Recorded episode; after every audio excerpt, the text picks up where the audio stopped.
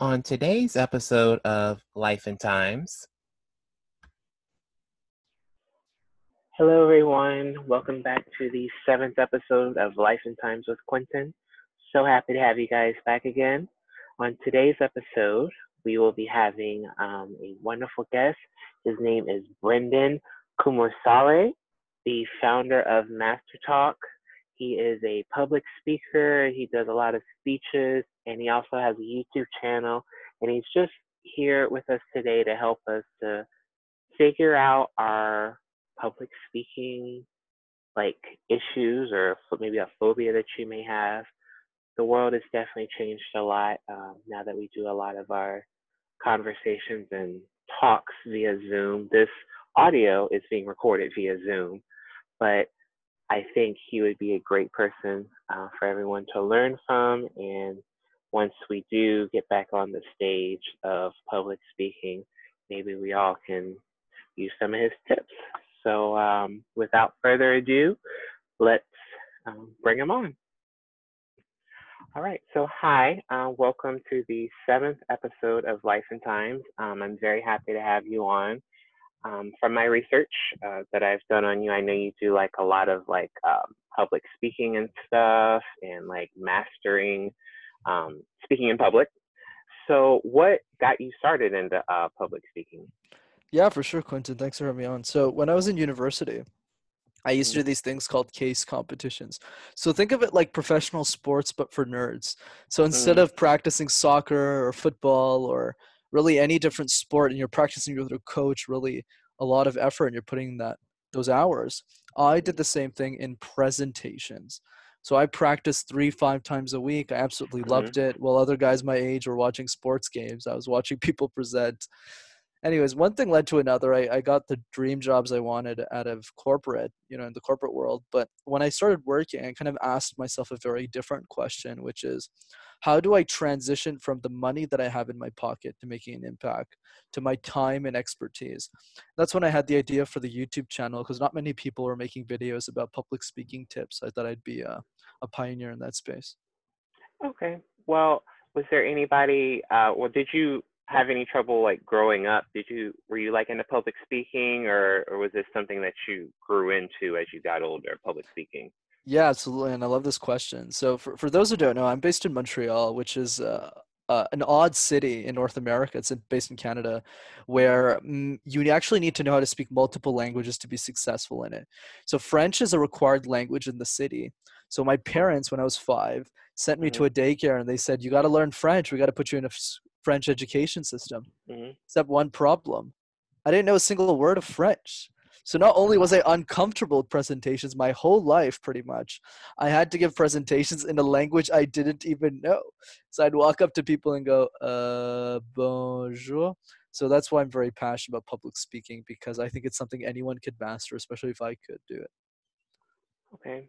Well, was there anything that you could like give as a tip? Because public speaking, I know we're currently, uh, some people across the world is quarantined, so public speaking has kind of been put on a pause. But like once we get back into the real world, is there any tips that you could give someone as far as like mastering kind of like their public speaking? Because I know myself, I do a lot of the the typical um and the ahs, and I try to like break that. But is there any tip that you could give? Yeah, for sure. I think the first thing I would talk about is public speaking is a 24 7 thing. So even if you're right in the sense that we're not really speaking outside on stages or anything anymore, a lot of people have transitioned, especially people like me who used to give presentations at work or or for conferences. We're, we're still doing them, we're just doing them virtually.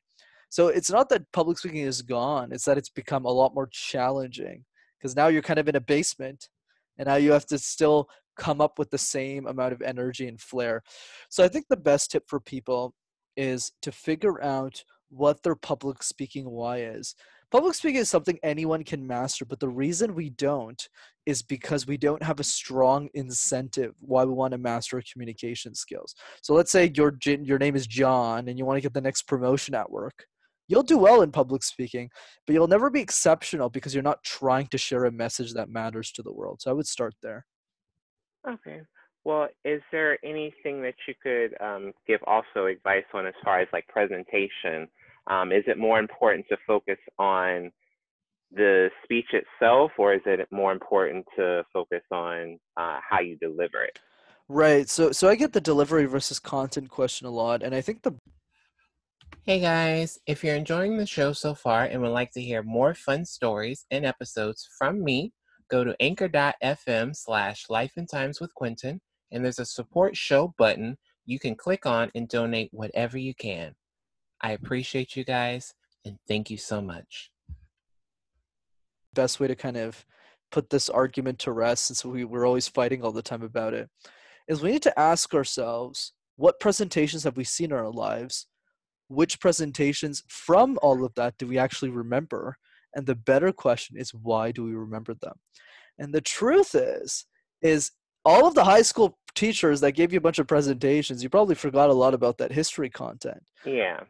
But the one or two speakers, the one or two teachers that made an impact in your life, the one or two videos that you watched on TED or on YouTube, the reason why they speak to you is not really necessarily because of the content and all those little details that you remember, but Mhm. rather the overarching theme of what the video was about that you tend to agree with.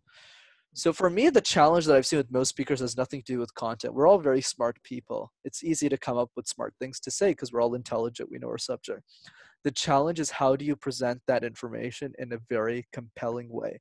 And the best way to do that is to practice public speaking effectively. Most of us, we take a presentation that we present for two days, we put it in the garbage, whereas the best speakers in the world present the same thing hundreds of times. Yeah, and I definitely have to say TED Talk. Um, I've started listening to a couple TED Talks here and there. TED Talk is a really great place starting out because I feel like everyone is on different levels as far as public speaking. Some people are great at it, some people aren't, but a great way to like figure figure out your base. I feel like it's to go to TED Talk and listen to some of their speeches because the overall message that you get out of there is what you're going to remember the most and what you're going to pick up on, not necessarily fine details, like you said. Absolutely. Completely agreed. So, what about your um your company, Master Your Talk? Do you are you doing anything right now virtually? Do you have anything going on virtually right now, or? Yeah, for sure. So, so what happened with me was, uh, and I'm sure a lot of people can relate. You Mm, know, th- things don't always go as planned, right? Whether it's a, Yeah. a family trip that we have, whether it's a Mhm. vacation, or in my case, you know, what I'm doing with the YouTube channel and stuff.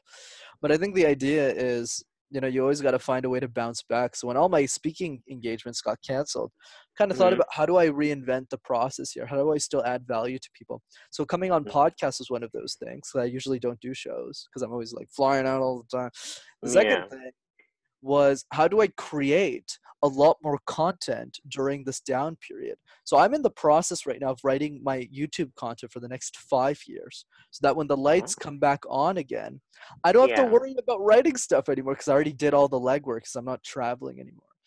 And the third thing is, of course, I give a lot more virtual presentations to a lot of my clients. But I think the overarching message here is the same amount of time that you're supposed to be alive is not going to change.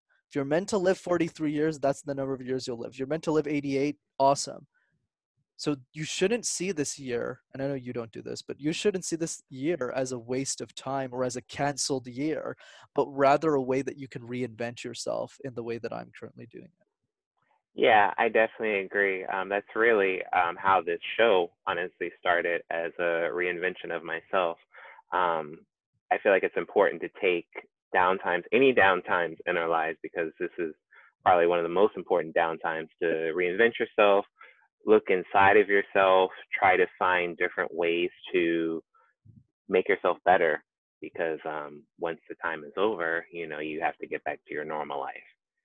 So, um, lastly, is there um, any like special things, like I said, going on, or or um, outside of your your talks, or Yeah, for sure. So on my end, if, if anyone's interested in public speaking and learning, Hmm? feel free to just send me a message on Instagram. I'm not famous like you, Quentin, so you could just message me Oh. at Master Your Talk. You know, I'm very accessible. I answer all my DMs. But uh, for YouTube, if you want to check out, you know, my free resources on how to master public speaking, it's Master Talk in one word. okay, all right. Well, thank you so much, sir, and you have a great day. And thank you for joining me on Life and Times. Of course, my pleasure, Quentin. Have a good one. All right, you too. Bye. Cheers.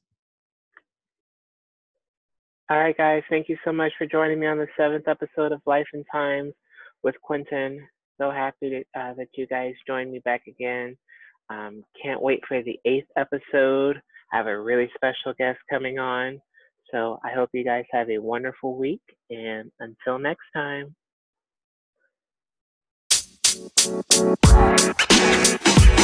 You know,